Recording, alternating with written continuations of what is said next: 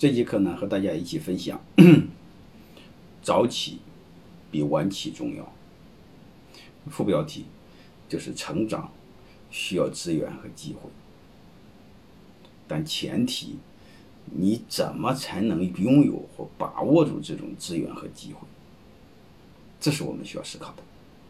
我先说为什么成长需要资源和机会，再就是机会。和资源能给成长带来什么？我们先看一个现象，啊，我们假设一个很普通的中小企业，一百人左右，好吧，五十人左右也行。假设这个企业有几十万的培训费用，我想问你们一句话：老板一个人能花多少？假设你部门有两万块钱的培训费用，你部门负责人或部门主管一个人能花多少？我想说，他一个人能花八十的费用。剩下的百分之八十九十的人才能花到百分之二十的费用。各位，我想说，他们为什么成长的比我们快？他们为什么能领导我们？其实背后，我想说，其中一个理由就是，他占有的成长的资源比我们多。就是特别是我们那些上上所谓的上级。他通常比员工为什么所谓的见多识广各方面，说白了，他占有的资源多。再说白了，就是他在花在身上的所谓的培训费啊、交通费啊、差旅费比我们多。自古见多识广。一旦他占有的资源多，他的成长速度就会更快。他的成长速度会更快，他慢慢就会形成马太效应。剩下的就是一个，你想超过他们，难上加难。所以我想说，成长，我们尽可能的先起一步，先早走一步，你会比他们占有的资源多，你会成长的会更快。啊，这是这节课我想分享的重点，叫起点超越。成长不但需要努力。需要奋斗，还需要资源和机会，但是问题是，你要去争取，没有人会主动给你。但是你怎么才能争取到呢？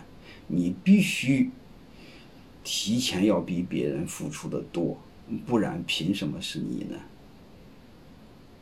我们举例，假设新来的一批大学生，嗯，二十个人，啊，一年之后，你看，一般至少要离开十个人。假设从当中提拔一个人做主管，一定是提拔谁？啊，我们大概率来说哈，抛出所谓的呃亲戚啊不正常的渠道，大概率来说，一定是提拔勤奋的、愿意付出的人。一旦他被提拔，各位，他在这个十个人当中，他一个人占有的资源和机会，比那十个人还要多好几倍。剩下那些人想在这辈子想来超过他，从概率上来说几乎是零。啊，除非这个人背后犯错误，那是下一步的事。所以我想说，超越一步，能给我们带来有多大的影响力？而且你会发现，人的成长包括社会链接，它不是线性的，它有时候是指数倍的，这就是马太效应，会越快越快越快。所以我们在赶路的时候，就是赶人生这条路的时候，我们千万别忘了梦想，忘了理想，忘了目标，忘了追求。啊，千万别为了看风景，啊，为了一时的所谓的一时之快，啊，一时的开心而忘了赶路。你比如我们有太多的人，那是说一句话：年轻时候啊。应该是去到处走走，到处看看，世界这么大，我想去看看。我想说，年轻人看世界重要，比你看世界更重要的是你的成长。天下这么大，和年轻人没关系。你那点收入能撑起你几个月去旅游的？过几个月你还得再回来工作，你还得再从零开始吗？能青春能给你几个从零开始的机会呢？所以我想说。我们青春的时候，永远别忘了，唯有奋斗，只有一个去奋斗。啊，你到了一定程度，你成为稀缺，你有谈判能力的时候，我想说，世界这么大，和你真的有关系，和别人没关系。